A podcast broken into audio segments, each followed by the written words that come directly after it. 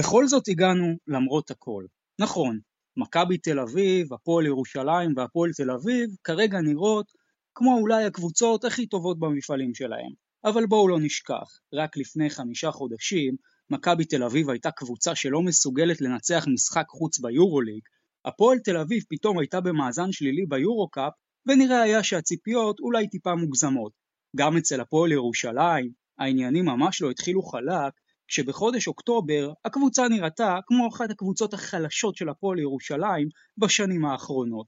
אז כן, היום הפועל ירושלים ברבע גמר ליגת האלופות, עם אופן לוק מעולה אולי אפילו לזכייה, הפועל תל אביב גם היא בשמינית גמר היורו-קאפ עם יתרון באיטיות ועם עונה שוברת שיאים בכלל, גם היא אולי מפנטזת על היורוליג בשנה הבאה, ומכבי תל אביב, ובכן, פתאום היא אחת הקבוצות הכי טובות באירופה. בכל זאת הגענו למרות הכל, אנחנו במפה, אנחנו מתחילים.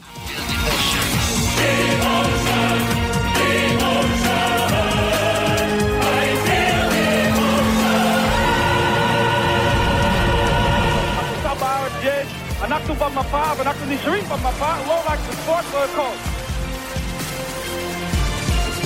אז אנחנו במפה, פרק 28 שלנו, וכאן איתכם כמו כל שבוע ני דרור מהדף טיימאוט, ובהזדמנות הזאת אני גם אזמין אתכם לעקוב אחרי הדף. ואיתנו כאן חברי הפאנל הקבוע, כמו כל שבוע. הראשון הוא ממש מעריץ שרוף של בויאן דובלייביץ' וגם לפעמים כרוז של הפועל כפר סבא בכדורגל. שבוע טוב יואב תורג'מן. שבוע טוב, איזה שבוע תענוג. מה, מה, מה עוד אני יכול לבקש? כן, שבוע מרשים מאוד היה לנו, ואני רוצה גם להציג את החבר השני פה שאיתנו, אז הוא, מי שלא יודע, אוהד שרוף של מכבי, אבל לא רק זה, הוא גם טס לליטא השבוע, כדי אולי להבטיח את ה top 8, שבוע טוב אופק ששון. שבוע טוב, מרוב שאני לא יכול לחכות, המזוודה כבר ארוזה, החולצה, הצעיף, הכל כבר בפנים, אני רק מחכה שמישהו יגיד לי את ה-go ואני טס לנתב"ג. או, איזה שבוע היה, אלוהים ישמור, בואו נתחיל. יש, יש מצב אתה תהיה אחראי לפלייאופס באונד של מכבי. שמע, אתה יודע, אני הזמנתי את הכרטיס לפני שלושה חודשים והתלבטתי עם חבר שלי חבר שאני טס איתו לאיזה, לאיזה משחק נטוס, היה וילרבן, היה מונקו, אולי היה נדולו אפילו. אמרנו יאללה, בוא נלך לז'לגיריס, אולם נחמד, אמנם יעד לא כזה אטרקטיבי, אבל בוא ננסה. ידענו שזה כנראה יהיה משחק או על החיים כזה להיכנס לשמינייה, או שהוא יהיה כבר חסר חשיבות. תהיה בטוח שתסריט כמו מה שקורה עכשיו לא חשבנו, אבל זה משחק עם חשיבות uh, מטורפת. רגע, אתה טס בצ'ארטר, נכון? כן. יפה. טוב, מה יהיה לנו היום? אז קודם כל, היום תוכנית מאוד מיוחדת, גם בסימן אה, חגיגי של שתי קבוצות ו-99% של מכבי שמעפילות אה, לשלבי הנוקאוט במפעלים שלהם באירופה. אז אנחנו מתחילים דווקא עם מונולוגים, שזה הולך להיות מאוד מעניין, במיוחד אה, של יועד שהכין לנו פה משהו שאנחנו מחכים לו כל העונה, ואחרי זה אנחנו נתכונן לקלאסיקו, לא שכחנו, הפועל ירושלים, מכבי תל אביב, היום, ביום שאנחנו מוציאים את הפרק. סופר קלאסיקו, הפועל ירושלים 14 ניצחונות ברציפות, שיא בתולדות המועדון, מכבי תל אביב 10 ניצחונות ברציפות, אז זה יהיה מאוד מאוד מעניין, נתמקד גם בסדרת רבע הגמר של הפועל ירושלים, אולי קטונה, ונדבר אחרי זה על מכבי תל אביב, שעדיין לא הבטיחה רשמית, אבל היא די שם, ב top 8, וכמובן מפנטזת גם על המקום החמישי, או שלא, אנחנו נדבר על זה. והפועל תל אביב בעונה שוברת שיאים ביורו קאפ, קצת חמק מתחת לרדאר בגלל ההצלחה של הפועל ירושלים ומכבי תל אביב, אבל אנחנו גם נתמקד בזה בעיקר בסוף הפרק. אז אנחנו מתחילים עם המונולוגים. יועד, אנחנו מחכים כבר, אני חושב, עונה שלמה למונולוג הזה. כן, אז אתה יודע, זה לא בדיוק מונולוג, אבל uh, כתבתי פה איזשהו סוג של מכתב בשביל עודד קטש. Uh, אני, אני אשתדל כמה שפחות שזה יישמע רובוטי, אבל אני אתחיל. רגע, להוציא את הממחטות. עודד, אותך לא מעט השנה. רגע, כן, כן, תכין את הממחטות, תכינו את הממחטות שלכם, כי זה הולך להיות מרגש. עודד, ביקרתי אותך לא מעט השנה. כל מי שמכיר אותי יודע מה אמרתי ואיך דיברתי על ההתנהלות שלך כמאמן הקבוצה, והאמת שגם אף פעם לא התחברתי לסגנון שלך כמאמן. אבל ככה אנחנו האוהדים חסרי סבלנות. באחד מהיעד, מהיעדים העיקריים של העונה עמדת ובגדול. ולא, הפעם לא בזכות זה שפוטין החליט להיכנס לאוקראינה, ושלוש קבוצות סולקו מהמפעל, ולא בזכות מגפה שפרצה בעולם, אלא בזכות זה שהקבוצה עומדת על רצף של שישה ניצחונות ברציפות, ובאמת התחילה להראות שיפור משמעותי בכל מיני אספקטים של המשחק, גם התקפית, גם הגנתית. בעצם השיפור שכולנו חיכינו לו מתחילת העונה. נכון, עדיין לא הכל מושלם, אבל זו אחלה נקודת פתיחה למועדון שרוצה לבנות עצמו לטווח ארוך. ונכון, עדיין לא הבטחנו את הפלייאוף באופן רשמי, אבל סיכויים שזה לא יקרה בשבוע הבא, או בעוד שבועיים אפסיים עד לא קיימים, ורק על זה שאנחנו שני מחזורים לסיום ממוקמים במקום החמישי וגם תלויים בעצמנו לסיים בו, דבר שאף אחד לא חלם עליו אחרי התבוסה במונקו, עם קבוצה שנבנתה ממש מאפס, וואלה, את שלך כמאמן בעונה הזאת כבר עשית. אז עודד, יש לי משפט אחד להגיד, אני מתנצל ומתבדה מעומק ליבי, עשית זאת ובגדול. בפלייאוף אני לא יודע מה יקרה, וזה גם לא משנה מה יקרה ולא משנה איך זה יסתיים, אבל אני בטוח שהקבוצה תיתן את כל מה שיש לה בשביל לנצח את הסדרה, והיעד הוא להחזיר את האליפות ביוני. זה היעד העיקרי. אז יאללה עודד, תמשיך להשתיק אותי, כי הכובע שאכלתי בחודש האחרון היה הכובע הכי טעים שאכלתי בחיי. כל הכבוד יועדי. מה יועד, הגשת, אנחנו מזילים פה דמעות. עוד תחייך, עוד תחייך. כן, יפה מאוד. יפה. טוב, אני לוקח את זה מכאן. רגע, אני חייב קצת לקחת אוויר, אתה יודע, האוויר שלי נגמר מרוב המילים שהכנסתי בכמות פחותה של זמן, אתה שמת לב שלא לא נשמתי כמעט. כל הכבוד, כל רואים שהתאמנת בבית, כמו עלייה לתורה, רואים שהתרגשת, רעד לך קצת הכל, הכל בסדר, לא נורא. טוב, אני לוקח את זה מכאן. עוד פעם, אי אפשר שלא לדבר על מכבי תל אביב של השבוע האחרון, ואני רוצה להתמקד במישהו ספציפי. עוד פעם, יש אין ספור נושאים שאפשר uh, להתמקד בהם בכל מה שקשור למכבי תל אביב, ספציפית בשבוע האחרון, אבל אני רוצה לדבר על ג'יי כהן. ג'יי כהן עבור 99 אחוזים מאוהדי מכבי, הוא אפילו מילה נרדפת לאסון, נזק, uh, שחקן שכשאתה רואה אותו כבר מתיישב שם uh, ליד המזכירות כעומד להיכנס, בטח במשחק יורו ליג, אתה רואה כבר את המבטים, אתה שומע את הלחשושים, אתה יודע שטוב לא יצא מזה. אנחנו יודעים מה הוא מסוגל לעשות, תמיד ידענו שבאופן יחסי לגבוה ישראלי, הוא כן stretch 4, שלא להגיד אפילו stretch 5, עם קליעה סבירה, בסך הכל טכני, אה, יש לו את ה touch הנכון ביחס לגבוה ישראלי, אבל אנחנו יודעים טוב מאוד מאוד מה אין לו, ואני אפילו לא רוצה לפרט, אתם יודעים לבד. אבל מה שקורה לג'ייק כהן, ב... אפילו בחודש וחודש וחצי האחרונים, אה, זה באמת סיפור, סיפור גיבור. כי הנחיתו לו על הראש מחליף, כבר דיברנו על זה שבריימו הוא לא מחליף לפויטרס אלא מחליף לג'יי כהן. כבר היה ברור שהוא עוד פעם יידחק לסוף הרוטציה, וכך יצא שג'יי כהן הופך לשחקן חמישייה במכבי תל אביב, לא בחסד אלא בזכות, ואף אחד לא מרים גבה, והוא פתאום מוסיף איזשהו אלמנט, זה לא רק אלמנט אחד, זה כמה אלמנטים, אבל בעיקר את אלמנט הבגרות, ה-IQ כדורסל, הוא מאפשר למכבי לרווח את המשחק, נותן את ה touch הנכון, משחק יופי את ה... את ה... גם את ה pick and roll, גם את ה short roll. אחלה ג'ייק כהן, מי היה מאמין, זה אחת ההפתעות הכי נעימות של העונה האחרונה, ובואו נראה מה יהיה בקיץ, אה, יהיה מעניין. כן, יהיה מאוד מעניין עם ג'ייק כהן, אני אגב תמיד אהבתי אותו, אולי אפילו קצת יותר מדי. תשמע, אבל... שהתחליף שלך זה בריימו, זה, אתה יודע, זה, זה, לא, זה לא אומר הרבה. כן. וכמובן אז... גם, תשמע, יש גם את ג'רל מרטין, אבל עובדתית שהוא מגיע מהספסל הוא הרבה יותר טוב. נכון, נכון, ג'יי כהן בעונה גדולה, ואני, המונולוג שלי, הוא דווקא רוצה לדבר על הסאגה שהפועל ירושלים העבירה אותנו בשבוע האחרון, ובעצם הכותרת שלו היא הפועל ירושלים, תתמקדי במה שאת טובה, וזה בכדורסל, כי אם אתם זוכרים, לפני בערך חודש, חודש וחצי, שדיברנו פה עדיין על הפועל חיפה, היה את הסיפור עם גביע המדינה. והפועל חיפה, בואו נגיד את זה בעדינות, ניסתה בכל דרך לא ספורטיבית ובכל תחבולה אפשרית לנסות להעביר את המשחק לחולון, למרות שהוא כבר היה קבוע מראש בירושלים, ואני אמרתי לכם בזמן אמת שהפועל חיפה בשלב הזה מאבדת את זה. והנה, הפועל חיפה בדרך לשחק מול אליצור שומרון בשנה הבאה בליגה הלאומית, אם היא לא תתאפס על עצמה, כי היא פשוט בקריסה טוטאלית. ולדעתי, זה שהפועל חיפה פשוט לא התמקדה בכדורסל, זה, זו אחת הסיבות לכישלון שלה. עכשיו, גם הפועל ירושלים, אני לא מבין. למה אתם עושים כזה רעש על משחק שהוא כן, יומיים לפני משחק BCL חשוב, אבל בואו, אתם מדברים עם בעלים חדש על יורוליג אולי? תגידו, אתם אמיתיים? אז, אז את זה אתם לא מסוגלים? אגב, אתם רוצים פיינל 4 ב-BCL? אתם יודעים שבפיינל 4 ב-BCL משחקים בטווח של 48 שעות בדיוק אותו דבר?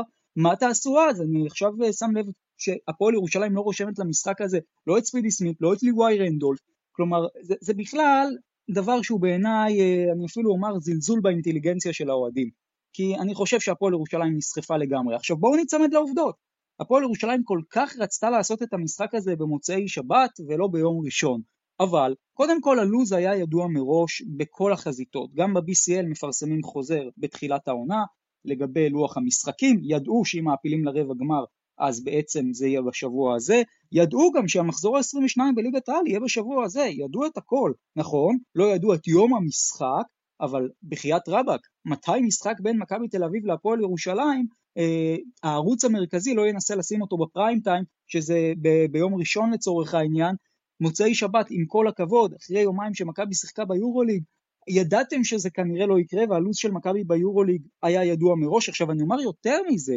גם למנהלת הליגה אין פה יותר מדי מה לעשות, והתקיפה של הפועל ירושלים את מנהלת הליגה בעיניי היא לא לעניין, ובכלל לקחת את זה לבית הדין של האיגוד, והאיגוד זרק אותה מכל המדרגות, ואני כאוהד הפועל ירושלים אומר לאיגוד כל הכבוד, כי הפועל ירושלים הציגה שם טענות שמאוד מאוד בעייתיות בלגיטימיות שלהם, לגבי הספורטיביות של המשחק וכל מיני דברים, ואולי למשחק אין ערך ספורטיבי, סליחה, למשחק אין ערך ספורטיבי? אז בשביל מה אתם משחקים? אולי אל תשחקו גם בליגת העל אם היא כזאת דופקת אתכם. הרי מה הפועל ירושלים וגם מכבי תל אביב בלי ליגת העל?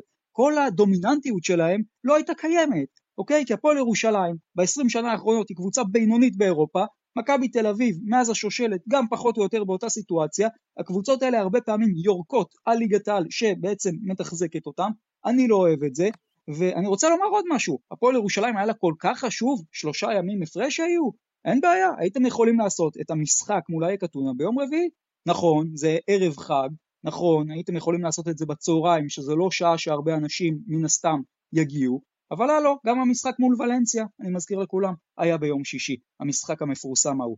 ואני מאוד מקווה שהפועל ירושלים לא הולכת באסטרטגיה הקלוקלת של בואו נזרוק משחקים בליגה כדי לנצח באירופה, כי במבחן התוצאה זה פשוט לא עובד. תשאלו את סימון אפיאניג'אני ואורי אלון ממציאי השיטה, אז כל פעם שהם הפסידו בליגה הם גם הפסידו באירופה וכן הפוך, אז אני מציע להתמקד בכדורסל, זו לדעתי המטרה של הפועל ירושלים העונה, חבל גם שהרצף הנהדר שלה ייעצר. אז זה מה שיש לי להגיד, ועכשיו אני רוצה שקצת אה, נתכונן אה, למשחק הזה, כי בכל זאת הפועל ירושלים 14 ניצחונות ברציפות, מכבי תל אביב 10 ניצחונות ברציפות, שתי הקבוצות האלה נראות בכושר הכי טוב שלהם מזה שנים. מה, מה אתם אומרים? מי פייבוריטית קודם כל? קודם כל, תראה, הרישומים פורסמו, אה, הפועל ירושלים לא רשמה את רנדולף ואת ספידי סמית למשחק הזה, אה, שזה משמעותי יכול להיות, למרות שברנדון בראון די יכול להשלים את העניין, אבל הסקורר העיקרי של הפועל ירושלים וספק הנקודות העיקרי שלה מעמדת הפורוורד לא משחק, וזה יכול להיות משמעותי גם במצ'אפ מול בונזי קולסון שכן נרשם, דרך אגב מכבי רשמה את כל חמשת הזרים המובילים שלה, בראון, בולדווין, קולסון, מרטין וניבו. אה, כמו שאני רואה את זה כרגע, וכמו שהפועל ירושלים, אתה יודע, לפי איך שדיברת מקודם, לפי איך שהיא מסתכלת על המשחק הזה, גם לפי הרישומים, גם לפי זה שיש להם משחק חשוב ביום שלישי, אני לא חושב שהם יתאבדו כל כך על המשחק הזה. לדעתי מכבי תל אביב תנצח אותו, ואגב, אני גם לא חושב שמכבי תל אביב כל כך תתאבד על המשחק הזה, זאת אומרת, הדקות של הזרים יחולקו, ובאמת אה, יימדדו בסטופר, מה שנקרא, אה, ובגדול, המשחק הזה, ואני אומר את זה בשיא העדינות, לא כזה חשוב לשתי הקבוצות, אמ, והם לא התאבדו על לנצח אותו. וחבל בעיניי. אני אומר, כאילו, למה? אני חושב שזה לגמרי היה יכול להיות משחק די פיקנטי, אז נכון, אין לו המון השפעה על כל מה שקשור למיקומים בטבלה, אבל בכל זאת, שחזור של גמר הגביע, שתי הקבוצות באות עם רצפי ניצחונות מאוד מאוד מרשימים, מישהי פה תישבר, כן יש, אה, בכל זאת זה, זה, זה הקלאסיקו הישראלי, כן היה אפשר להכניס קצת יותר עניין במשחק הזה, וברגע שנחשפו באמת הסגלים בעיקר הסגל של, של הפועל ירושלים שהיא רושמת. התפוצץ הבלון הזה, כלומר עכשיו זה, זה, זה יהפוך אוטומטית למשחק חסר עניין, כי גם אם מכבי תל אביב תנצח, אז זה לא יהיה משמעותי כל כך מבחינת הפועל ירושלים, כי הם יגידו בסדר, גם ככה באנו לזרוק את המשחק הזה, ופתאום קלאסיקו שיכל להיות חתיכת מעמד, ופתאום אה, להחזיר קצת כבוד, ו- ומשחקים כאלה, הופך, ל- הופך לסימון וי, ו- ואותי כאוהד זה מבאס. קודם כל, כדורסל זה משחק של מומנטום, ואנחנו מדברים על זה פה עונה שלמה. ואני לא חושב שהפועל ירושלים רוצה לעצור את המומנטום שלה. עכשיו, אתם אומרים שהמשחק הזה לא חשוב? זה לא כזה נכון. המשחק הזה, אם הפועל ירושלים מנצחת אותו, אז היא בעצם במרחק משחק וחצי ממכבי תל אביב, זה אומר שניצחון על מכבי תל אביב, גם בבית העליון, מספיק שמכבי תימד עוד פעם אחת יותר, הפועל ירושלים גם יכולה לסיים במקום הראשון. אני בכלל לא מדבר על הסיטואציה מול הפועל תל אביב, ששם להפועל ירושלים אפילו יש הזדמנות עוד יותר גדולה. אוקיי? אבל גם למכבי תל אביב, אם היא מפסידה את המשחק הזה, אז קודם כל היא חוזרת למצב של שוויון מול הפועל תל אביב, מספיק שהפועל תל אביב תנצח את הדרבי בסיבוב השלישי והיא מקום ראשון. אם באיטיות בגמר או בחצי הגמר בעיניכם זה לא דבר חשוב, אז מה אני אגיד?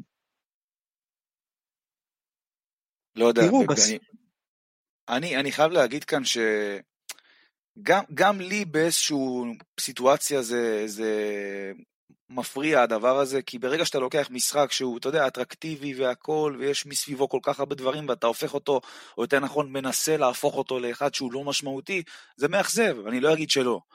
אבל בגדול, יש בזה מן האמת, תראה, באיזה, ב, איך, איך בדיוק המשחק הזה אמור להשפיע על שני הקבוצות? בואו אבל... מעבר למיקומים ש, שדיברת עליהם מקודם, אני לא קונה את זה, עזוב, זה... באמת, אה, אני חושב שהפועל ירושלים ומכבי תל אביב יותר מתעסקים באירופה. אם הפועל ירושלים, יועד, אם הפועל ירושלים מגיעה אחרי הפסד של 30 הפרש למשחק מול אתונה, האם זה אבל... ישפיע לדעתך או לא? לא יודע, אבל הלכת פה רחוק, 30 הפרש זה לא להפסיד אה, ב-8 או 10, אתה יודע.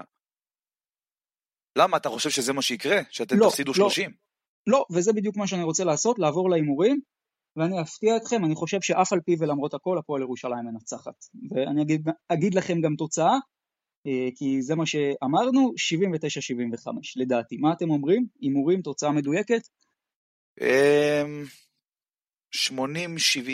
אמ, מכבי. אני גם אלך עם מכבי, בגלל שאתה רוצה תוצאה ככה חד משמעית, אני אלך על, על אפילו קצב משחק יחסית גבוה, ראינו גם איך אה, איך מכבי מול מילאנו, למרות שמילאנו אוהבת מאוד להאט את הקצב וקבוצת הגנה יותר דומה לירושלים אה, מהבחינה הזאת, ועדיין מכבי הצליחה להכריח אותה לשחק בקצב משחק גבוה, אני מניח שזה ילך לכיוון ה-84-5 נקודות אה, למכבי, אני מניח שזה ייגמר בין ה-8 ל-10 הפרש. יפה, אז זה ההימורים שלנו למשחק, אני גם מזמין אתכם לשמוע את הפודקאסט בדרך למשחק. ומפה בואו נעבור להפועל ירושלים באמת למה שהיא כל כך מתכוננת אליו, מה שסימנה ואפילו בגלל זה אולי אה, קצת מורידה הילוך מול מכבי, אז זו הסדרה מול אייק אתונה, יום שלישי, תשע בערב שעון ישראל בארנה, אנחנו מתחילים את הסדרה הזאת, והפועל ירושלים על הנייר מגיעה לסדרה הזאת כשהיא במצב מעולה, עם רצף הניצחונות הארוך ביותר בתולדות המועדון, אלא אם כן היא תפסיד למכבי, ובסוף זה נראה שהיא פייבוריטית, אבל אני רוצה לשאול אתכם את השאלה הכי קלאסית, האם לדעתכם הפועל ירושלים בסיטואציה הנוכחית צריכה לשנות משהו באסטרטגיה שלה מול האייק אתונה? מה אתם אומרים? ממש לא. איזה סיבה גם יש לה לשנות, כאילו הכל עבד לה פרפקט במשחקים האחרונים ב-BCL, אה, ועכשיו היא פוגשת קבוצה שיכול להיות אה, טיפה יותר טובה ממה שהיא פגשה במשחקים האחרונים, אבל זה עדיין לא אה, אמור אה, לשנות את, ה... את אה, שיטת ההכנה של הפועל ירושלים לסדרה הזאת. ולדעתי לא, היא לא צריכה לשנות איזה משהו מיוחד, היא צריכה לשחק בדיוק כמו שהיא משחקת, קצב איטי, הגנה חזקה, סקור נמוך, כי זה מה, מה שהשנה מאפיין אותה בגדול. תראה, אני לא, אני לא מסכים איתך כל כך יועד, אני חושב ש... ואני לא מדבר בכלל על האיכות של האקתונה ביחס ל, ליריבות שהפועל ירושלים פגשה עד כה בעונה. אבל הפועל ירושלים ראינו, פיתחה תחביב מאוד מאוד קבוע וכיפי מבחינתה שמול קבוצות כישרוניות ומהירות ואתלטיות, אז היא באמת מאוד מאוד אוהבת לגרור אותן לקצב משחק שלה, לשלוט בו, להוריד משמעותית את מספר הפוזיישנים, גם מול מכבי, גם מול הפועל תל אביב, גם מול חולון, וגם מול הצרפתיות בשלב האחרון. אייק לא, לא קבוצה כזאת, כלומר זו קבוצה שגם מאוד אוהבת לשחק לאט, ואני דווקא חושב שג'יקיץ' כן יצטרך למצוא, למצוא פתרונות. אני לא חושב שהוא ממש עכשיו ישנה את כל הזהות של הפועל ירושלים, אבל בסך הכל זו קבוצה שהפועל ירושלים לא פגשה הרבה קבוצות מהסוג הזה העונה, וצריך לראות האם הוא באמת ייצמד למה שעבד לו עד כה, שדווקא כן פתאום נראה דברים קצת יותר מיוחדים. אמ, בכל אופן הוא יצטרך, הוא, יצטרך להוכיח שהוא יודע להסתדר גם עם קבוצות כאלה. כלומר, היא יותר דומה לירושלים, גם בכל מה שקשור אפילו לקהל חם, אם אנחנו עכשיו מסתכלים על כל, ה, על כל הסדרה ולא רק על המשחק הקרוב. אה, מיטשל והנקינס זה מצ'אפ מאוד מאוד מעניין והוא צריך לראות איך הוא בכל זאת גורם להנקינס לבלוט. אה, למרות שמיטשל יעשה לו, יעשה לו חיים, חיים לא קלים. זה, אם אתה שואל אותי, זה המצ'אפ של הסדרה. כן, כן, כנראה, זה די, זה די קונצנזוס להגיד את זה. אני כן חושב שהוא יצטרך לבוא עם דברים קצת מיוחדים שלא ראינו עד כה. תראה, אייקס זו קבוצה שקולעת 35% מחוץ לקשת, זה נתון שיכול להיות משמעותי בסדרה הזאת. נכון, עוד אגב נתון, עוד נתון יואב, אוריולה ומיטשל, אוריולה ומיטשל קולים בערך ב-60-65% מהקו. אה, זה גם נתון סופר משמעותי. אה, זה, תשמע, מהבחינה הזאת אני חושב שאתה לא אמור לדאוג, כי הפועל ירושלים שצריך לכסח ולשלוח לקו ולמנוע את הסל הקל, היא יודעת איך עושים את זה. נכון, ולדעתי הפועל ירושלים, תראו בסוף זה קצת בעייתי כי אייק אתונה היא אולי הקבוצה שהכי דומה להפועל ירושלים העונה מבין כל הקבוצות שהפועל ירושלים פגשה באירופה. כלומר זה לא איזה, אתם יודעים, הפועל חולון או קצב אחר, זו בדיוק הקבוצה שדומה להפועל ירושלים גם באסטרטגיה כן יש דברים מסוימים שאייק אתונה מביאה שהפועל ירושלים לא מביאה, שזה לדעתי משחק מעבר יותר טוב, כי לאייק אתונה ראיתי לא מעט משחקים שלהם העונה, יש את זה בגדול. הפועל ירושלים הרבה פעמים אוהבת להיכנס להתקפות שלה יותר לאט, ואייק דווקא אחרי עצירה הגנתית אוהבת לרוץ, ואני חושב שדווקא מי שתנסה יותר אולי לרוץ ולעשות בלאגן במיוחד בארנה זו אייק אתונה, כדי גם להלחיץ את הפועל ירושלים, אני כן חושב שהפועל ירושלים, מה שהיא צריכה לעשות במיוחד במשחק הזה, זה ללכת להנקינס, כי יש לו יתרון מאוד גדול בצבע, וכנראה, כמו שאמרתם, נראה גם את מיטשל או אוריולה לפעמים שומרים עליו, למרות שהם לכאורה יותר עמדה 4, ואז מה שיקרה זה שהוא גם יוכל להוציא מהם עבירות. עכשיו, אייק אתונה העונה, ואנחנו מכירים אותו, זה הקיל מיטשל בגדול, כי השחקן הזה עם ממוצעים באמת מפלצתיים. הוא עושה פשוט נתונים מדהימים ב-BCL, משהו כמו 15 נקודות uh, למשחק, תשעה ריבאונדים, זה נתונים שאנחנו כמעט לא מכירים, אז בסוף אני חושב שאם הפועל ירושלים תדע לעצור את הקיל מיטשל וגם תדע לעצור את הווטרנים, אנחנו, אתם יודעים, סדרות כאלה, uh, אתם מכירים את זה מהיורוליג, יש שחקנים ש- שעשו קריירה על פתאום להגיע דווקא בסדרה הזאת, אז כן, גם שחקן כמו אוריולה, שאתם יודעים, הוא לא איזה שחקן גדול, אבל uh, מכיר טוב מאוד את הפועל ירושלים, גם מהתקופה בוולנסיה. לא הייתי רוצה שהוא ייכנס לסדרה הזאת לדעתי. זה בעניין הזה. עכשיו, uh, דברו איתי קצת על המפתחות המרכזיים של הפועל ירושלים, חוץ מהנקינס, יש פה עוד משהו? דיברת על לעצור את השלשות, מה עוד? אמ, להתמקד בשחקן שהוא בין הסקוררים המובילים של הקבוצה הזאת, אה, בריינטון למר עם, שיש, אה, עם 16 נקודות למשחק, עם 4 אסיסטים, 3 ריבאונדים, 50% מחוץ לקשת. אה, המפתח העיקרי יהיה באמת לעצור אותו, כי כמו שזה נראה כרגע ולאורך כל העונה, הוא נראה כמו הבעל הבית של הקבוצה הזאת, ושדרכו הכל יעבור כל משחק ההתקפה. והפועל ירושלים הוכיחה לא מעט פעמים השנה שהיא יודעת לבוא ולחסל את הכוכב של היריבה שלה. אה, כמו שקרה בגמר הגביע למשל, אה, ואני באמת לא רואה שום סיבה שזה לא יקרה, גם הפעם. כן, אני רוצה לפרגן לברנדו בראון, אני מקווה שהוא גם יגיע בכושר שהוא נמצא בו עכשיו, ויביא את זה גם לסדרה. בואנה, מתגלה פה אחלה שחקן אה, שקצת עבר, עבר מתחת לרדאר כשהוא, כשהוא הגיע לכאן. גם מול נס ציונה לפני כמה ימים הוא המשיך את היכולת הטובה עם, עם 17 לדעתי מה, מה, מהספסל, באופן כללי הוא נמצא בתקופה מאוד מאוד טובה, הוא מאוד עוזר להפועל ירושלים בכל מה שקשור להובלת הכדור, הוא קולע משלוש באחוזים מאוד מאוד טובים, אתה יודע, הוא גם, הוא גם נותן סלים חשובים, אתה יודע, לפעמים ההתקפה נתקעת או דברים לא הולכים, פתאום כיף מאוד שיש לך בארסנל שחקן כזה שפתאום נותן את הסל ברגעים שדברים לא הולך. שאפו לבחור, כי לדעתי הוא עונה בדיוק על מה שהפועל ירושלים חיפשו. תראה, אני בשידור האחרון של הפועל ירושלים, אני לא זוכר אם זה היה נס ציונה ביום שלישי או ביום ראשון, מול מי שיחקתם? תזכירו לי למה אני לא ביום זוכר. ביום ראשון? לא, נס ציונה היה בשלישי, הפועל חיפה ביום ראשון. כן, כן, מול הפועל, חי... מול הפועל חיפה, אני צפיתי במשחק הזה, וארז אדלשטיין היה פרשן, והוא ציין בשידור שהוא דיבר עם לוקה בנקי, אה, אז במשחק של, אה, אה, של אחת הקבוצות שהוא מאמן, הוא, מי, מי, מי אלה? שהוא שיחק פה בארץ, אז הוא אמר... שטרסבורג. כן, של, של, של שטרסבורג.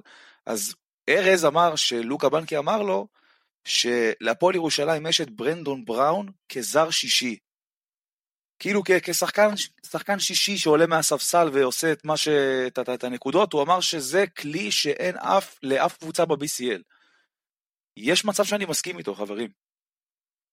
שמע, הוא שובר שוויון ברמה הכי גבוהה שיש, גם בואו לא נשכח, ברנדון בראון הוביל את הפועל, אה, לא את הפועל ירושלים, הוביל את נפוקה שנה שעברה לרבע גמר ליגת האלופות. עכשיו זו קבוצה מרומניה, אף אחד לא ספר אותה, והוא פשוט הוביל את קלוז' כשהוא היה הרכז המוביל. זה שחקן שלדעתי הוא גם בסיטואציה מסוימת יכול להיות זה משלים קל ביורוליג אפילו של 10-15 דקות. דיברנו אגב על הניסיון, ברנדון בראון זה שחקן עם המון ניסיון במיוחד במעמדים האלה, הוא יכול מאוד לעזור להפועל ירושלים. אז לדעתי, אם אתם שואלים אותי, הוא גם אפילו בשבוע, שבועיים, שלושה האחרונים, בכושר טוב יותר מספידי סמית, ככה שלדעתי אני בהחלט הולך עם זה, ברנדון בראון הוא אחד האקס פקטורים הגדולים של הפועל ירושלים בסדרה הזו לדעתי. שמע, הוא עולה מהספסל העונה בכל משחק אני חושב, 50, נכון. 55% מחוץ לקשת. זה לא בא, בא ברגל. נכון, ויותר מזה ב... אני אגיד לך, גם אתה רואה בבירור משחקים, קדין קרינגטון, מה אתה אומר על ברנדון? אני אומר שברנדון בראון, אתה, זה לא דבר שרואים הרבה, ששחקן באופן קבוע עולה מהספסל, ופתאום משנה לך משחק עם איזה שלוש-ארבע שלשות, ואתה לא מבין מאיפה זה בא לך, וזה פחות או יותר מאז שהוא הגיע, מה שהוא עושה. נכון, וגם קדין קרינגטון, מה שאני בא לומר, בנוסף לברנדון בראון, הוא גם יכול להיות אקס פקטור מאוד משמעותי, כי אם אנחנו מסתכלים חמישיות, אני לא יודע אם להפועל ירושלים יש את החמישייה החזקה ביותר, יש לה חמישייה יותר חזקה, אבל לא בפער. אני חושב שהפער המהותי הוא על הספסל. היינו שוברים את הראש מה היה קורה אם סטרלניקס היה משחק, אבל זה הופך את הסדרה הזו כנראה קצת ליותר קלה, אבל עדיין, אייק אתונה היא קבוצה שהעונה, ודיברנו על זה פרק קודם, הוכיחה את עצמה מול קבוצות גדולות במפעל הזה, היא בהחלט יכולה לעשות צרות להפועל ירושלים, לא צריך לומר לקבוצות של ג'יקיץ' לא להגיע שאננות, אבל כן צריך לקחת בחשבון שקל זה לא הולך להיות. מי שחושב שהפועל ירושלים הולכת לטיול, לדעתי טועה, אבל לדעתי גם הפועל ירושלים תעבור את הסדרה הזאת, ואני באמת רוצה לעבור איתכם להימורים של הסדרה, אז איך זה ייגמר? באיזו תוצאה לדעתכם? 2-1 אה, הפועל ירושלים. אני גם הולך על 2-1, אבל באופן לא קונבנציונלי, אני חושב שמפסידים את המשחק הקרוב בארנה, מנצחים באתונה ומחזירים את זה לארנה וסוגרים 2-1. אז לא, אז אני, כל קבוצה מנצחת אצלה בבית.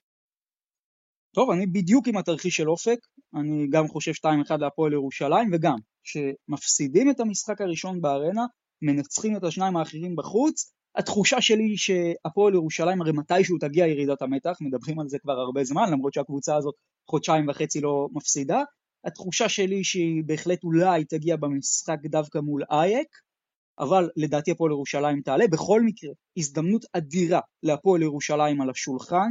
אנחנו יודעים שאם היא עוברת, רוב הסיכויים שהיא מארחת את הפיינל פור של ה-BCL, אז באמת, הזדמנות מטורפת, ואגב, אנחנו נדבר על זה גם בפרק הבא, אבל כבר מתארגנות משלחות גדולות מאוד של אוהדים של הפועל ירושלים לאתונה, אז גם שם הולך להיות שמח בכל מקרה, בלי קשר לתוצאת המשחק בארנה, וזה לגבי הפועל ירושלים, אנחנו נחזיק לאצבעות, ומכאן בואו נעבור לחלק השני של התוכנית שלנו, אולי לאחת הקבוצות הכי חמות באירופה, כי מכבי תל אביב פשוט רוקדת מול וירטוס בולוניה, רוקדת מול מילאנו, זו לא הקבוצה שאנחנו זוכרים, עזבו מתחילת העונה, גם לא מלפני חודש.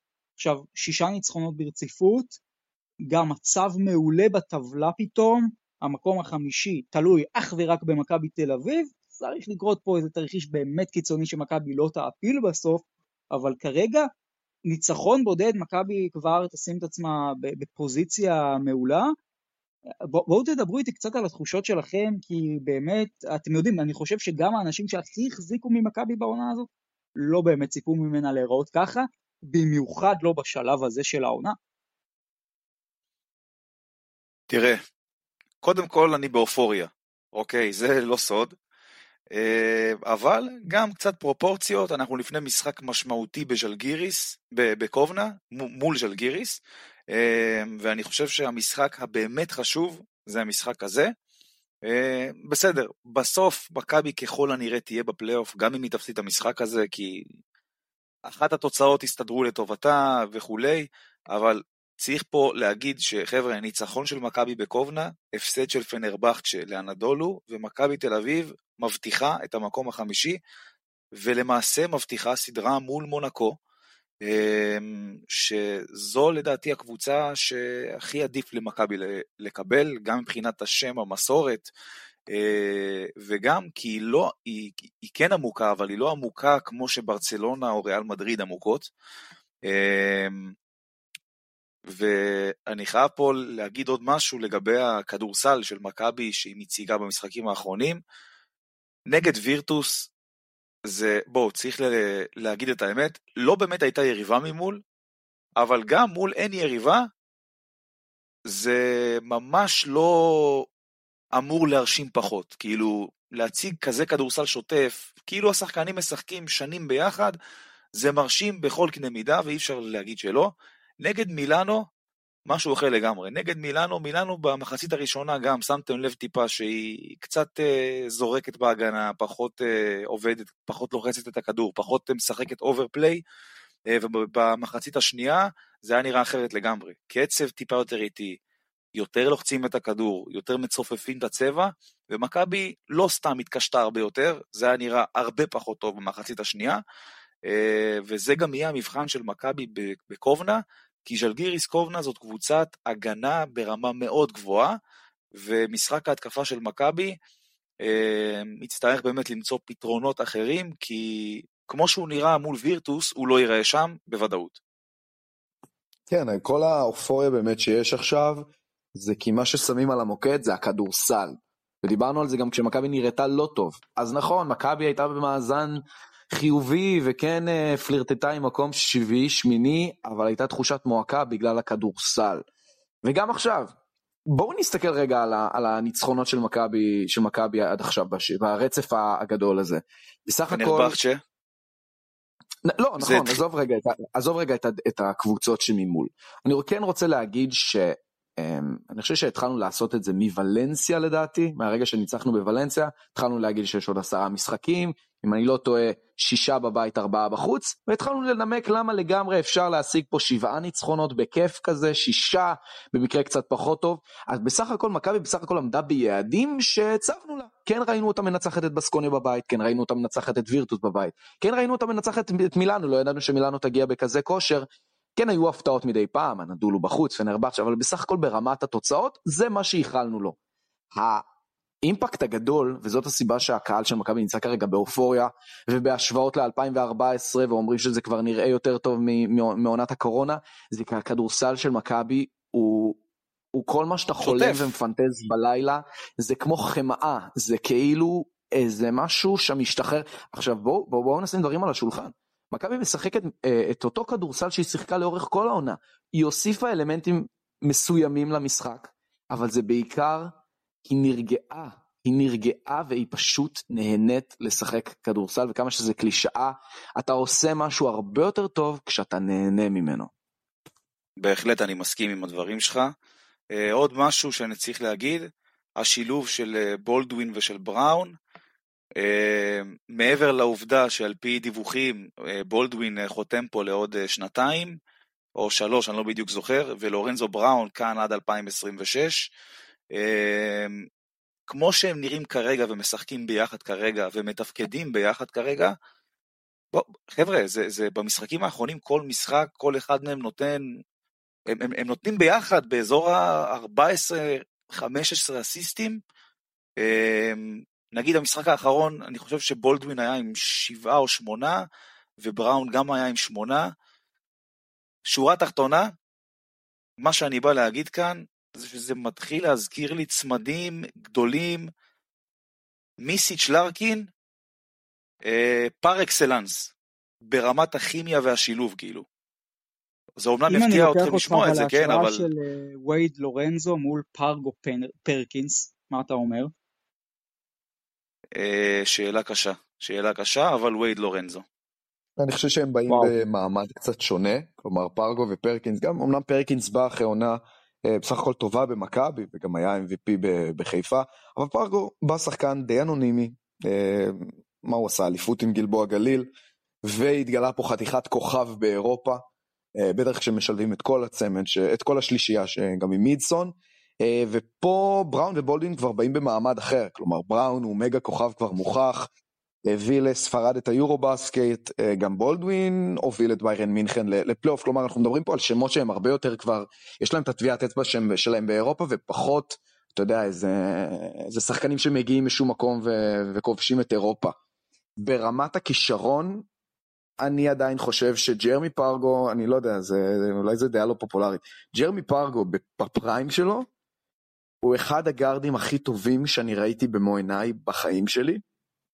אה, אבל זה באמת כי אני מאוהב בו באופן אישי, לפחות בפרגו ההוא.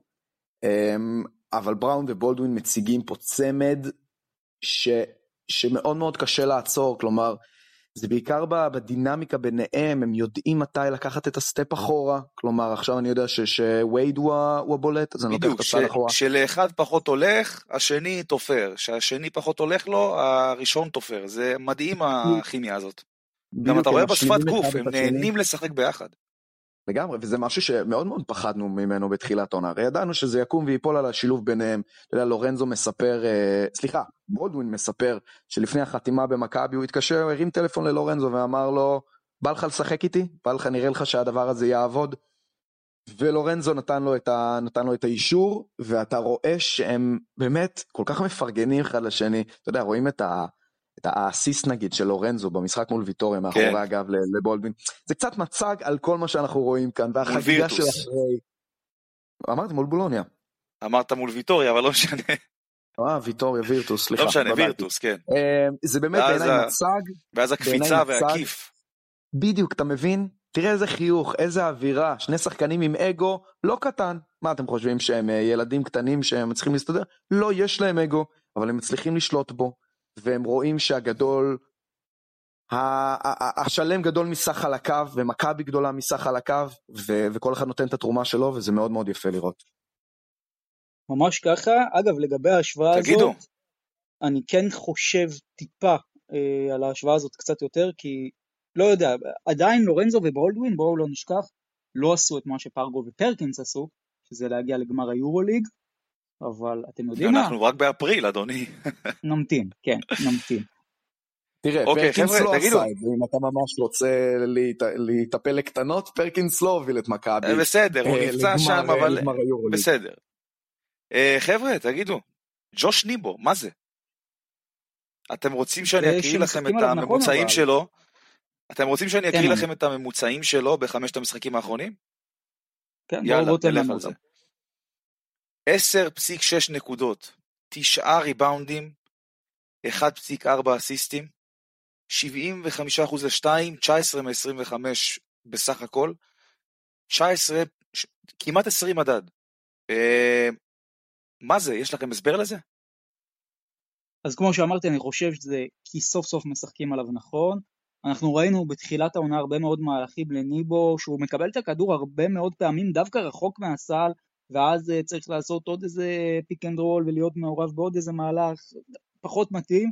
ניבו זה שחקן לדנק, ואגב אני חושב שגם ניבו עצמו הבין שבהתקפה פחות ישחקו עליו, בהתקפה אין מה לעשות, גם שהוא על הפרקט הוא לא טבארס, ולכן הוא פתאום התחיל חושב... להיות יותר אקטיבי בריבאונד ההתקפה, אתה מבין? זה גם מאוד משמעותי. אני, אני חושב שזה חלק מהשיטה, שפתאום משחק ההתקפה התחיל יותר להיות שוטף ולעבוד, ככה אתה גם רואה אותו בא לידי ביטוי במספר האסיסטים. פתאום קוראים נכון. יותר טוב את ה short roll, הוא מבין תנועות של שחקנים יותר. בוא, מול וירטוס הוא סיים עם אה, ארבעה אסיסטים. שיא עונתי שלו. אבל זה וברגע שניבו, ש... כן, ברגע שניבו מתחיל למסור לך אסיסטים, אתה מבין שהעסק אצלך עובד. אבל זה הסוג שחקן. הרי אתה יודע שהוא לא באמת שחקן שהוא go to guy בהתקפה, הוא שחקן שפורח כשהקבוצה סביבו פורחת. כלומר זה, זה הסגנון פשוט. אה, בדיוק. בדומה לאלכס טיוס, זה שחקנים שמעבר לחצי מטר uh, מהסל כבר מאוד מאוד קשה להם לבוא לידי ביטוי. תשעה וחצי? משחקת... כן כן תמשיך. תשעה וחצי? אני, לא אני רוצה להגיד שכשמכבי משחקת משחק כל כך מרווח ושבאמת המשחק ההתקפי מרגיש כמו חמאה והם כל כך נהנים אבל גם מבחינת ה... אתה יודע טקטית שחקנים יודעים איפה לעמוד יודעים מתי לחתוך אז מוצאים את ניבו לסלים מאוד מאוד קלים. דברים שלא ראינו בתחילת העונה. כאן השיפור בא, בא, בא לידי ביטוי אני חושב, בעמדות של השחקנים, שכל אחד יודע איפה לעמוד, מתי לעזור, איך לעזור, מאיפה גם להביא את העזרה. אה, ועוד משהו לגבי ג'וש ניבו, בריבאונד, מה שהוא עושה במשחקים האחרונים, בעיניי זה מפלצתי. תשעה וחצי ריבאונדים בחמשת המשחקים האחרונים זה נתון מטורף, ואני חושב שזה גם חלק ואחת הסיבות מהניצחונות האחרונות של מכבי. השליטה הזאת בריבאונד ומה שהוא עושה ספציפית בריבאונד. ועדיין זה יוצא מן הכלל שלא מעיד על הכלל. כי כמו שניבו, היו משחקים שהוא לא קלע, והיו לו את הרצף הזה של השבעה משחקים שהוא עשה שתי נקודות ומטה, שזה ברור שזה היה חריג, אולי גם זה חריג. כלומר, אני לא יודע אם ניבו זה מי שמכבי עכשיו צריכה לסמן ולומר, וואו, זה הסנטר הבא של אה, מכבי לעוד שנים רבות. ניבו בסוף, בעונה חושב... הזאת... כן. אני, אני, אני די מסכים עם מה שאתה אומר, אבל, ודגש על אבל, זה תלוי איך הוא יסיים את העונה ביורוליג ואיך הוא יסיים את העונה בליגה. כרגע, אין עדיין אינדיקציה שאתה יודע, אומרת, אה, בואו, תשמעו חבר'ה, הוא מפלצת, בואו נשאיר אותו לעוד שנה, בואו נבנה עליו לשנים הבאות. מבחינתי זה עדיין תלוי איך הוא יסיים את העונה, גם ביורוליג וגם בליגה. אם ככה, בעיניי הוא ראוי, הוא הרבה יותר מראוי להישאר פה. מכבי עכשיו היא הקבוצה הכי טובה באירופה לדעתכם, או שאנחנו נסחפנו לגמרי? מבחינת המדדים? בק... אני מדבר איתכם ב... על החודש האחרון, בסדר? חודש מרץ. בכושר, בכושר, כן. בכושר בהחלט. מבחינת המדדים, אני חושב שגם. הכי טובה באירופה, אתה אומר. יותר מפרטיזן, אולימפיה, קוספנר, ברצלו, יותר מכולם, מכבי תל אביב. אני מניח שכן. אני מניח שכן, נכון לכרגע. בסך הכל, בסך הכל אבל צריך לשים דברים אה, בסוגריים. מכבי גם בחודש המטורף שהיה לה ובשישה ניצחונות הרצופים לא ניצחה קבוצה שהיא 1 עד 5, אמנם פנר עכשיו היא לא 5 כי מכבי 5, אבל בוא נגיד שאם אנחנו אפילו משווים לסוף העונה שעברה, גם בסוף העונה שעברה מכבי השלימה, אם אני לא טועה, חמישה ניצחונות רצופים, ושם זה אפילו היה יותר מרשים, כי זה היה מול מילאנו הרבה יותר, אה, לא יודע אם הרבה יותר חזקה, כי מבחינת סגל, דווקא הסגל הנוכחי חזק מאוד, אבל מילאנו שכן כבר הבטיחה מקום, אה, מקום בפלייאוף, אה, ריאל מדריד, ברצלונה בחוץ ניצחה אותה ב-25 הפרש, כלומר, אם רגע נשים בקונטקסט מה? את שני הרצפים, לא בטוח ש, שהרצף הנוכחי יותר מרשים. אתה שמת לב מה, מה אמרת כאן עכשיו? מה אמרתי? אמרת שהרצף הזה לא יותר מרשים מהקודם. עכשיו, אתה דיברת על הקבוצות שניצחנו ברצף הקודם. מילאנו שכבר הבטיחה פלייאוף, ריאל שכבר הבטיחה פלייאוף, ברצלונה שכבר הבטיחה ביתיות עונה שעברה, ומכבי ש... שפתאום הדיחו את הרוסיות מהמפעל, מצאה את עצמה במקום השביעי, ופתאום הכל מסתדר, הכל הולך, הכל אש, הכל זורם, הכל סבבה. ואיכשהו הסיטואציה הסתדרה שאתה תיקח את המשחקים האלה, וגם, אתה יודע, שיחקת מול קבוצות שלא היה להם כל כך הרבה על מה לשחק. פה אתה שיחקת במשחק ש... must win נגד הנדולו באיסטנבול, נגד פנרבכצ'ה, שאז בתקופה ההיא יותר הייתה בכיוון של להיאבק על ביתיות, פחות יותר מאשר להיאבק על מקום בפלייאוף. אמ, בוא, זה, אני חושב שזה לא באמת בר השוואה. הרצף של השנה לדעתי יותר מרשים. כנראה שהוא באמת יותר מרשים, פשוט אנחנו יודעים גם איך העונה, הרצ... העונה הקודמת הסתיימה ואיך הרצף הזה, אה, אתה יודע, באנו עם המון המון המון אנרגיות לסדרת פלייאוף וקיבלנו שטוזה שהעיפה אותנו עשר מטר אחורה. אז מכבי נראית מדהים בכושר, בפער, בלי, בלי ספק, הטוב באירופה, קבוצה שאף עכשיו אחת מכל הארבע קבוצות הראשונות לא רוצה לפגוש, אבל uh, עדיין אנחנו יודעים במה מדובר, וצריך להישאר צנועים, ולא, אנחנו אוהבים, זה כיף להיות באופוריה, אבל בואו בוא נתפקס גם. כן, אני, אני מסכים. אגב חושב שמכבי, יש פה קצת uh, קיצוניות, כמו שדיברנו גם, אני חושב בפרק הקודם במטוטלת, זה לא שמכבי הייתה כל כך גרועה לפני שלושה, ארבעה וחמישה חודשים, וזה גם לא שמכבי כל כך, אתם יודעים, עכשיו היא הקבוצה הכי טובה באירופה, אני לא הולך לשם.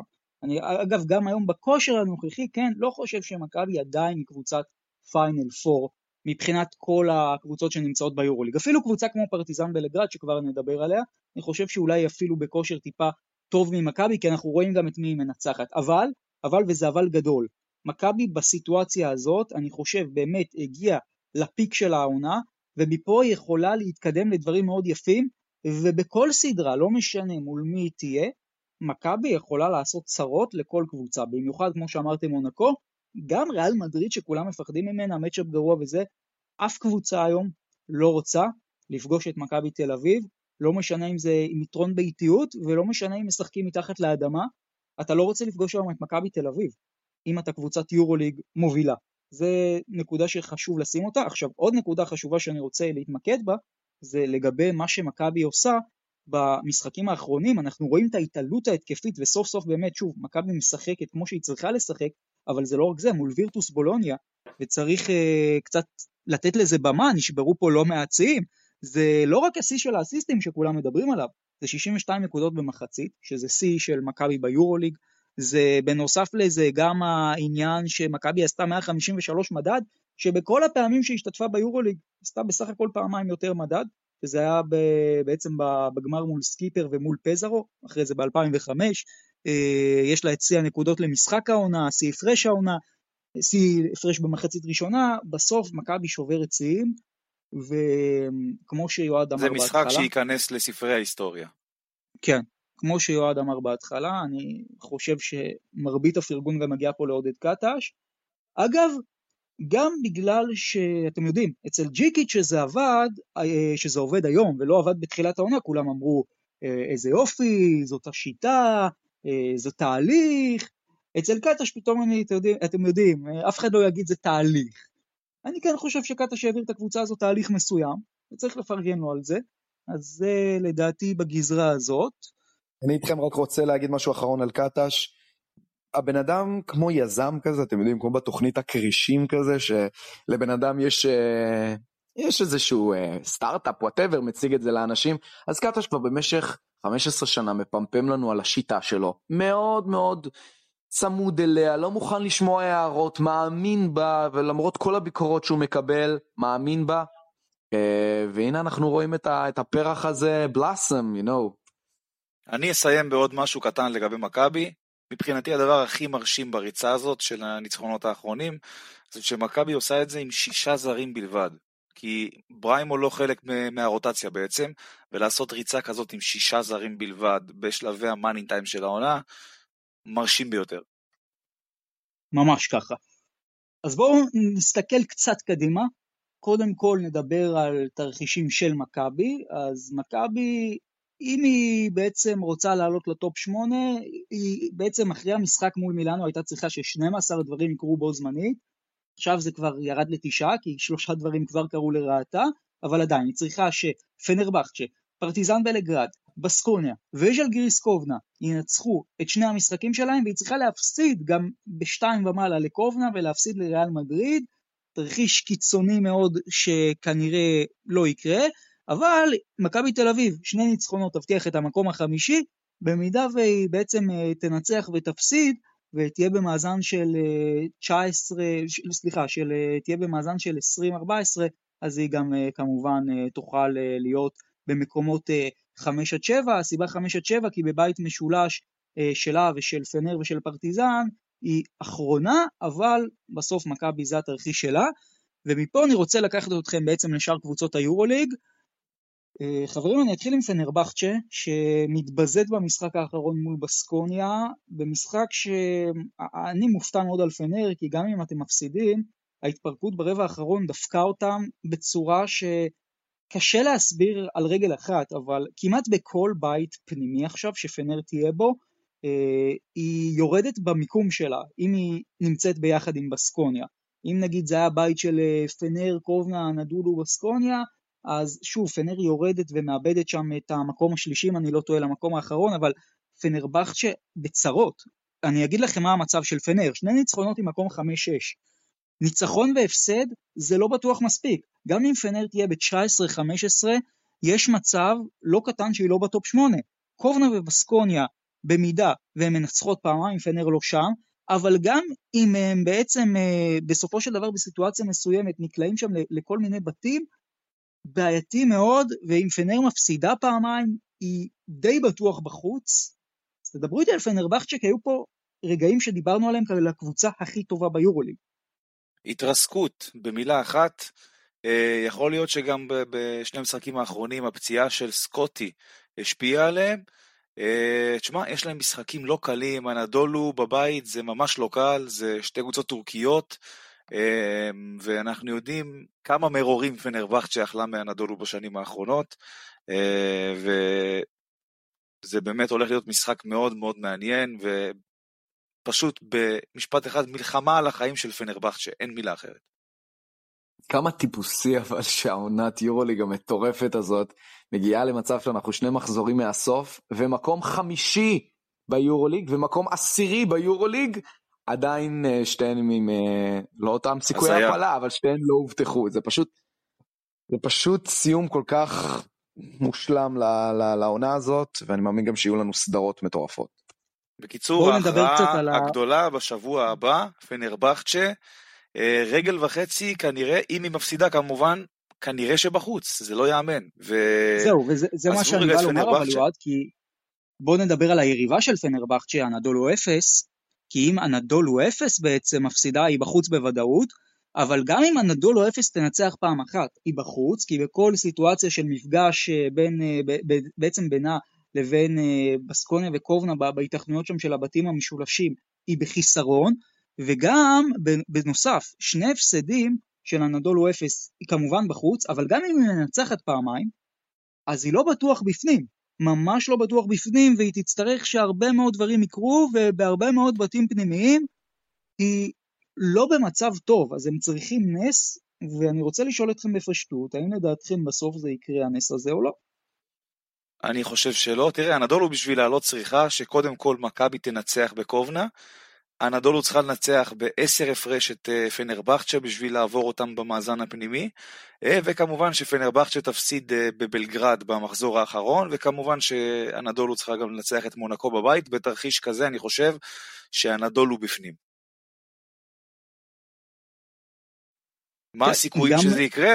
לא גבוהים בכלל. לא, לא גבוהים, וגם, אגב, פרטיזן צריך לומר, פרטיזן בלגרד היא דווקא במצב מעולה, היא אותו מאזן של פנר, אבל היא כאילו מיקום אחד מתחתיה בטבלה, אבל היא בסוף אה, ניצחון אחד הולך להספיק לה. כלומר, פרטיזן, בניגוד לפנר... כן. כן, כן, מישהו, מישהו צריך להתחיל לדבר על זה ש... ריאל מדריד מוכרת משחקים בשלבים האלה של העונה. לא, לא, לא, לא, לא, ריאל, ריאל ממש לא מוכרה לא? את המשחק. עזוב, לחטוף 104 נקודות זה... במשחק כזה, זה מכירת משחק, אדוני. ידידי, זה הכושר וזה לא פעם ראשונה שהיא עושה את זה, זה לא פעם ראשונה שהיא עושה את זה, בעונה שעברה. לא, לא, בעונה שעברה... מה אתה אומר? אתה חושב שריאל מדריד באה להפסיד? לדעתי כן. בשביל לקבל הגרלה יותר נוחה, וזה גם מה שהיא עשתה עונה שעברה, היא הפסידה לביירן מינכן בבית, בשביל אה, לסיים במקום הרביעי ולקבל את, את אה, מכבי בפלייאוף. זה לא פעם ראשונה שהיא עושה את זה. ואם אתם שואלים אותי, אני גם לא אופתע אם היא תפסיד לביירן שבוע הבא עוד פעם. תראה, אני חושב שאנחנו קצת פה ממיתים בערכה של פרטיזן, שוב, אני כמובן לא, מחזיק... לא, פרטיזן מ... אחלה של קבוצה, פרטיזן קבוצה לא, מצוינת, אני לא מוריד מערכה. לא חושב, אבל ריאל מדריד, הזה... ריאל מדריד צריכה לנצח אותה. תשמע, הסתכלתי על המשחק הזה, אני לא חושב שריאל אה, ניסתה להפסיד אותו. ואני, ואני כן חושב שפרטיזן בלגרד, בדומה למכבי תל אביב אגב, פשוט התחברה ונראית מעולה. זה גם צריך לפרגן אה, לפרטיזן על זה. אני מסכים. עכשיו שוב, תקשיב, פרטיזן מסכים. ניצחון אחד, והיא מינימום מקום שבע. ניצחון אחד. זה מה שהיא צריכה כדי להיות מקום שבע. אגב, גם אם היא מפסידה פעמיים, יש מצבים מאוד מאוד טובים שהיא עדיין שם. אז היא גם עם רגל וחצי בפנים, בסקוניה עדיף לה לנצח פעמיים, ניצחון אחד לא בטוח יספיק.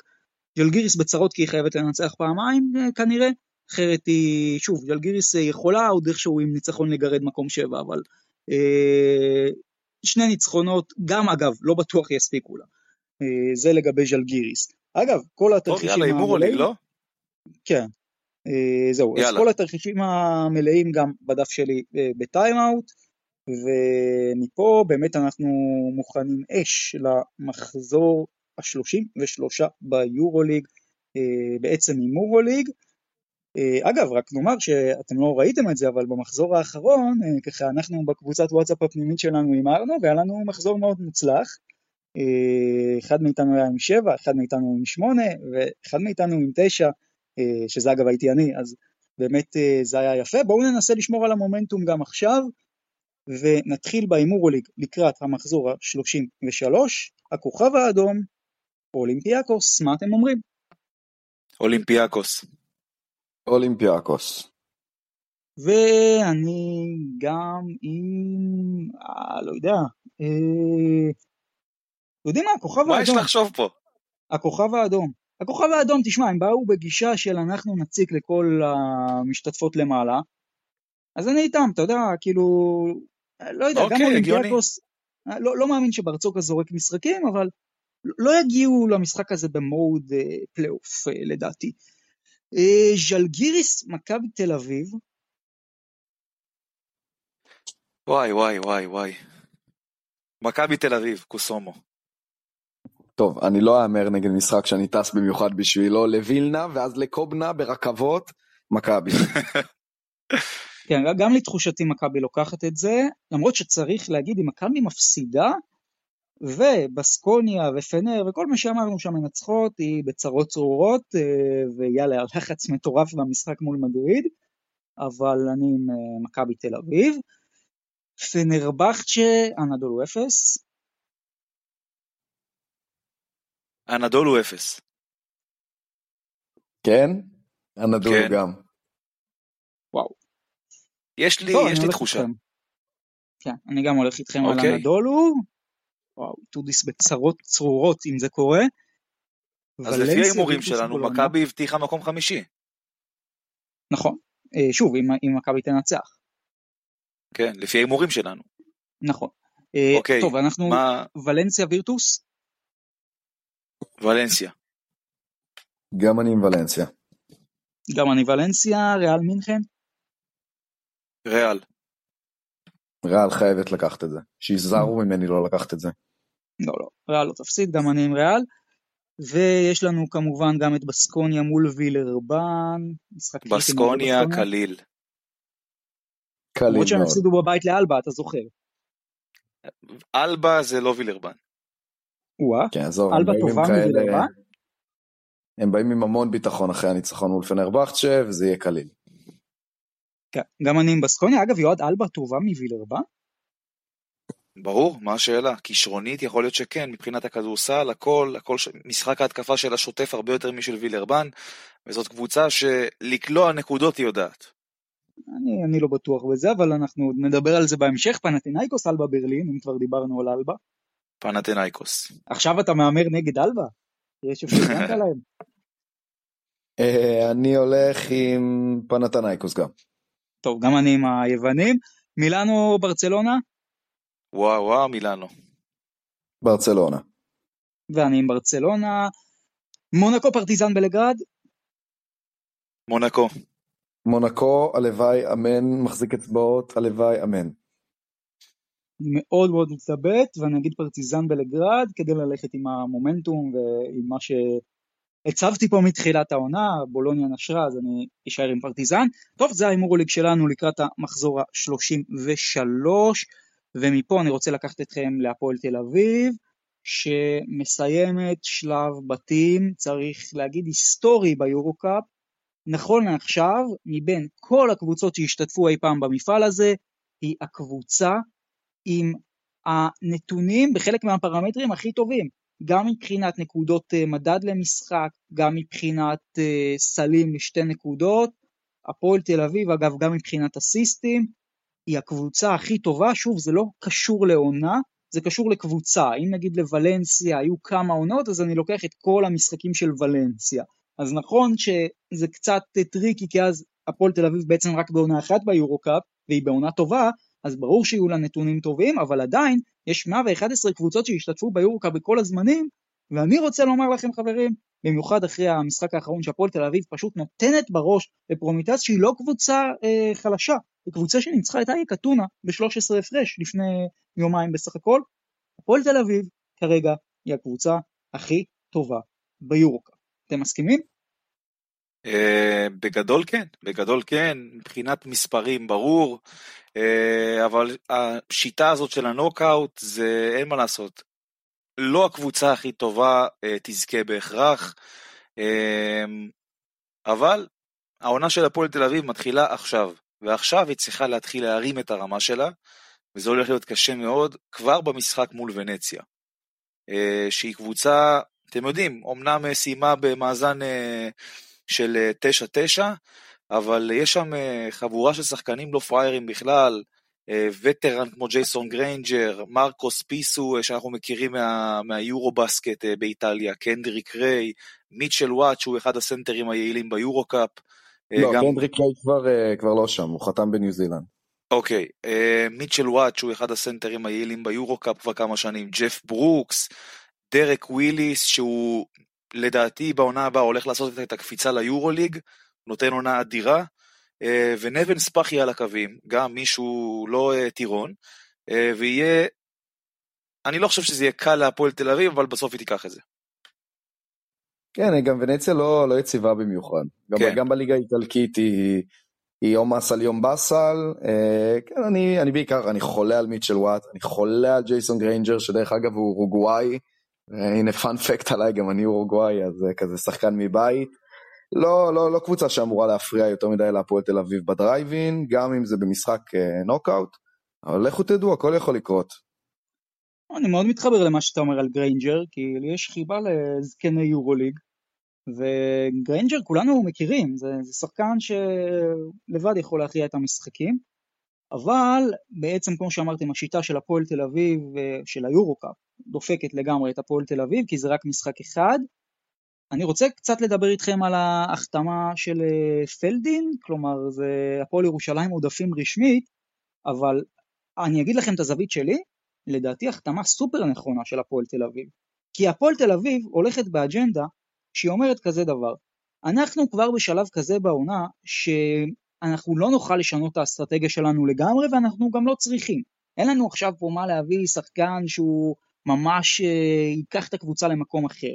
אנחנו נביא שחקן כמו פלדין, שהטיקט שלו זה ניסיון, הטיקט שלו זה בדיוק לנצח את המעמדים האלה, וניתן לו לשחק 10-15 דקות בערב, ביורו קאפ, נשלב אותו אולי גם בליגה, ופשוט נשכלל עוד יותר את ההתקפה שלנו, נהפוך את המשחק מעבר שלנו אפילו לעוד יותר טוב, נביא עוד יותר ניסיון לפרקט. אני מאוד אהבתי את ההחתמה הזאת, למרות שכן, פלדין לא הולך עכשיו להיות, אני מניח, הכוכב של אה, הפועל תל אביב, כמו שהוא היה בהפועל ירושלים.